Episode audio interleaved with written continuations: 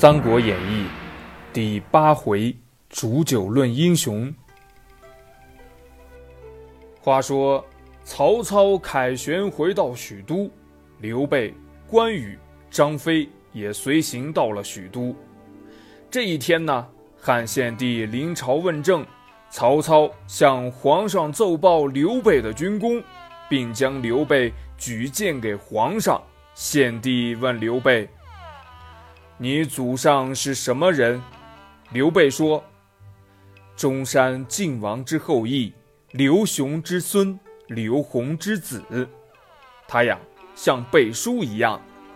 皇上让侍臣取来皇系宗族世谱查看，刘雄、刘宏的名字都清清楚楚地写在上面。献帝算了算辈分，说道：“这么算起来。”你还是朕的叔父呢。说罢，竟向刘备续了叔侄之礼。从此呀，世人都称刘备为刘皇叔。曹操请皇帝出城狩猎，献帝摇头说：“这恐怕不是什么正经事情吧？古时天子春夏秋冬都要出猎，以武功昭示天下。”如今四海纷乱，正可以借狩猎炫耀一下武功啊！曹操劝说皇上，献帝呢，他也不敢不从。这一天呢，狩猎的大队人马来到了郊外许田，曹操和献帝并马而行。献帝跃跃欲试，忽见刘备站在道旁问安，忙说。不知皇叔射功如何，请皇叔一试。刘备遵命，向草丛中跑动的兔子射去，一箭正中兔子的头颅。皇上连连称赞：“好剑法，好剑法！”说着，也向迎面而来的大鹿射去，不料三箭竟都没有射中。献帝向曹操说。丞相射给我看看如何？曹操从献帝手中接过宝弓和金箭，一箭正中大鹿的腰背，那鹿立即倒在荆棘中。群臣见了鹿身上的金箭，以为是皇帝射的，都齐呼万岁，向皇帝道贺。曹操见此，却迎上去接受祝贺，群臣不禁大惊失色。这奸贼僭越无礼，我要杀掉此贼！关羽小声地跟刘备说。刘备连忙劝阻关羽：“有道是投鼠忌器，你没看见曹操跟皇帝在一起吗？”关羽点了点头，将杀机藏在了心里。狩猎归来之后，献帝一直闷闷不乐。皇后服侍问他，他说。朕继位以来，奸贼一个接一个，先有董卓之乱，后有李缺、郭汜之祸，如今又有曹操。接着将许田狩猎的情况说了一遍。说着说着，这皇帝呀，眼泪都下来了。正哭着说着呢，国丈福完进来了。福完说：“今日许田狩猎的情况。”群臣都看见了，都愤然要杀曹贼。我举荐国舅董承，可办此事。献帝说：“快去宣董承进宫，共商此事。”福完说：“这太显眼了，万一让曹操知道了，陛下可就危险了呀。”他献了一个衣带诏的计策。献帝听罢，立即依计而行。他咬破手指，用血写了一道密诏，让皇后缝在玉带的紫锦衬缝里。弄好以后，这皇上穿袍束带，召董承进宫。董承来了，君臣相见之后，二人来到太庙，献帝焚香拜祖，二人又转入功臣阁观看功臣画像。董承要献帝继承高祖基业，献帝要董承效法张良和萧何，相互激励。献帝忽然指了指衣袍玉带，神秘地说：“朕赐你这件锦袍玉带，如同朕常在你身边。要董承穿回去以后，再细细观察袍带。”献帝解带脱袍，董承穿袍束带，然后相辞而别。董承心里激动，不知道这袍中究竟有什么奥秘。只知道这是一件不同寻常的礼物。这里的举动呀，早有人报给曹操了。曹操赶到宫门，正碰见董承出宫。国舅干什么来了？曹操两眼盯着董承问。董承说：“啊，天子宣诏赐我锦袍玉带。”曹操冷笑道。接下来我看看。董承知道衣带中有奥秘，不愿解下来。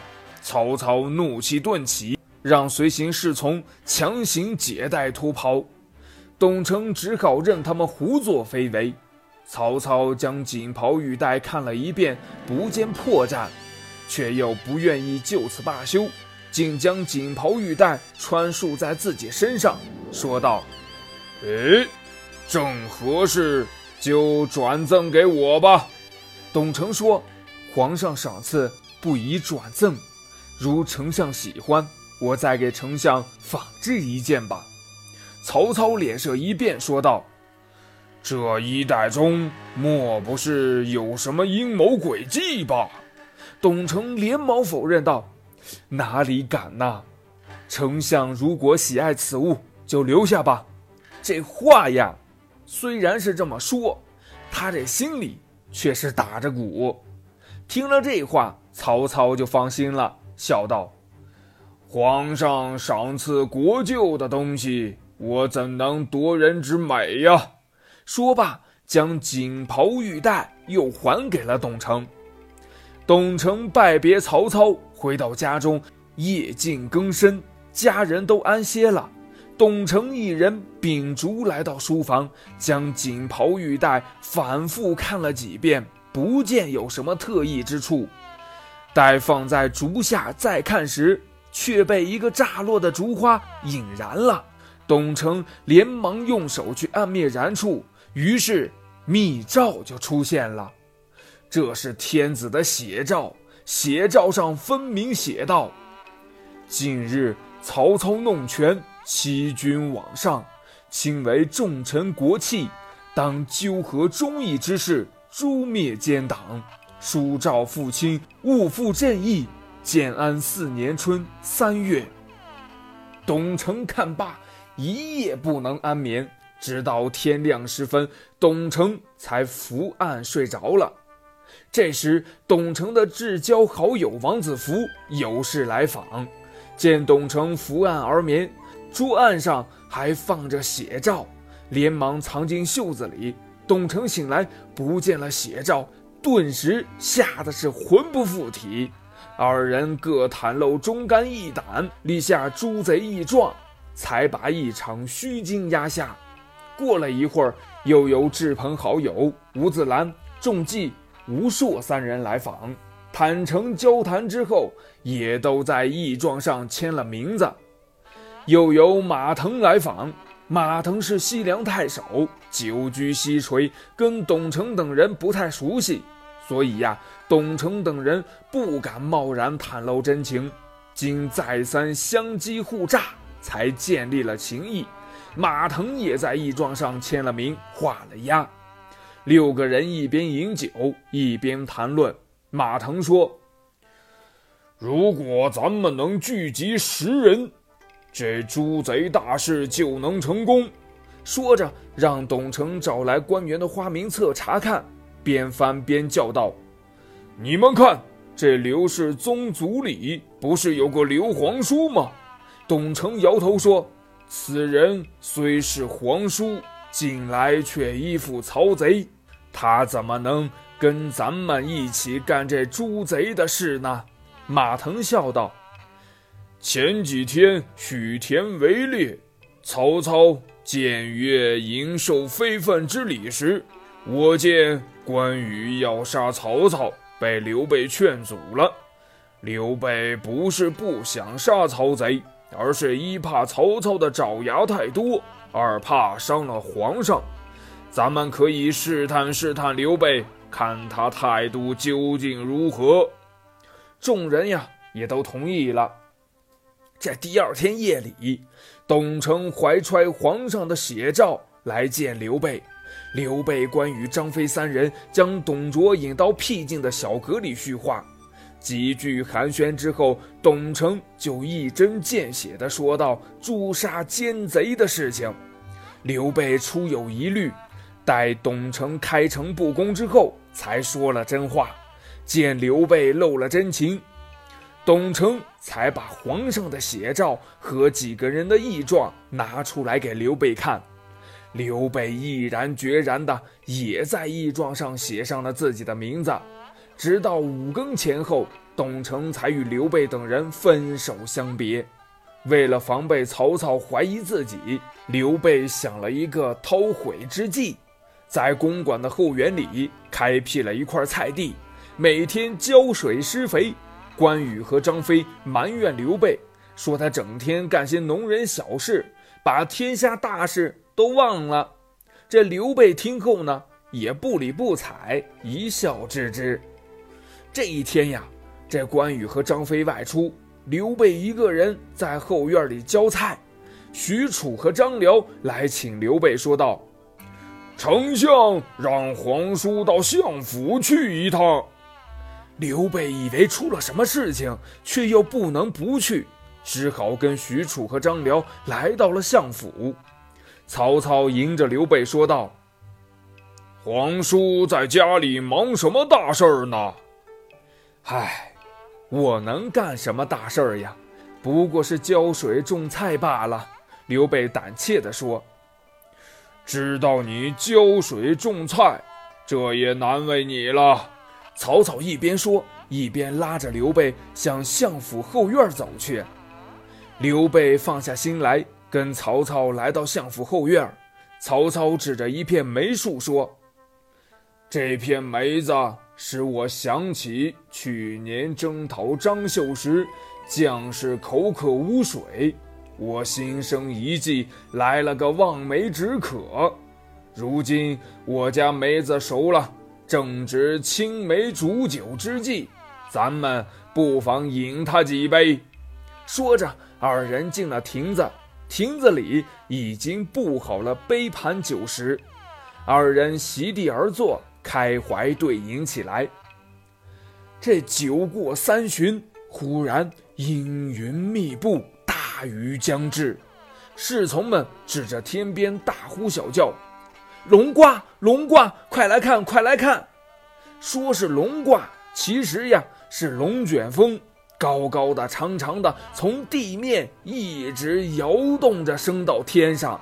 当时呀，人们都称这种自然现象为龙卦。曹操和刘备也被呼喊声吸引过去了。他们来到亭子边儿，凭栏观望。曹操问刘备：“皇叔知道这龙的起伏变化吗？”一下子从龙卦转到了龙的变化，可知曹操必有一番深意。刘备摇头答道：“小人才疏学浅，不知其详。”曹操说：“这龙。”能大能小，能生能隐，大则星云吐雾，小则隐灵藏形，生则飞腾于九霄宇宙之间，隐则潜伏于江河波涛之中。如今春生夏临，龙乘时变化起伏，也向人得志之后。而纵横四海，龙之为物，跟世上的英雄豪杰一样。皇叔久历海内四方，必知当今当世的英雄人物，请说一说，在你眼里有哪些英雄？刘备笑了笑，装糊涂说：“我肉眼凡胎，不能识辨英雄，实在说不上来。”说着，摊开两手让曹操看，又解释说：“我这双手，从前织过草席，编过草鞋，如今又浇园种菜，粗糙笨拙的很。这眼神呢，就更不行了。”见的都是装着泥土，实在不知道天下有多少英雄啊！曹操笑道：“呵呵，不必谦虚，不知他们的面孔，总知道他们的名字吧？”刘备想了想，装作拿不准的样子说：“那淮南袁术兵多粮足，是一个英雄吧？”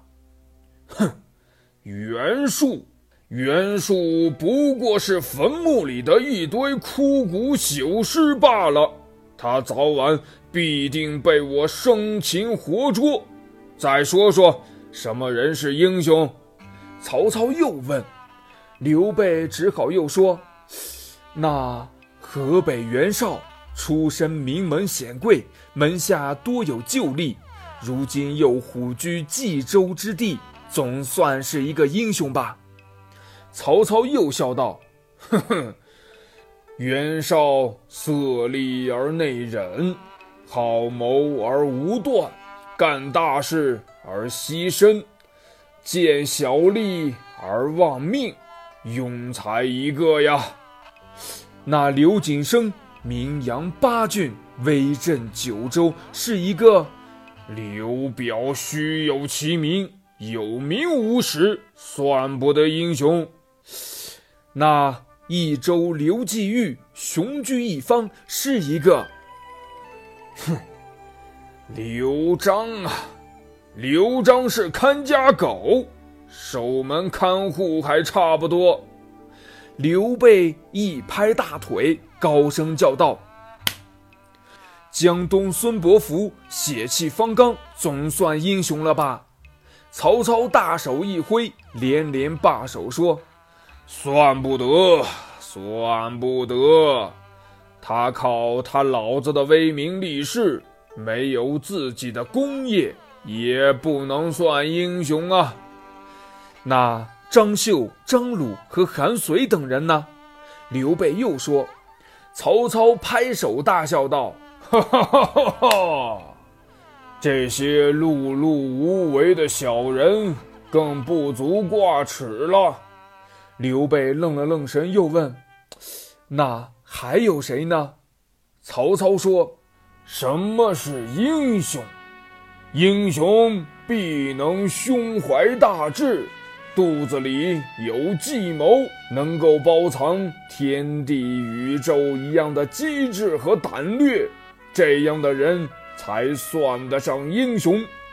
刘备摇头说：“唉，这世间谁有这样的本领呀？”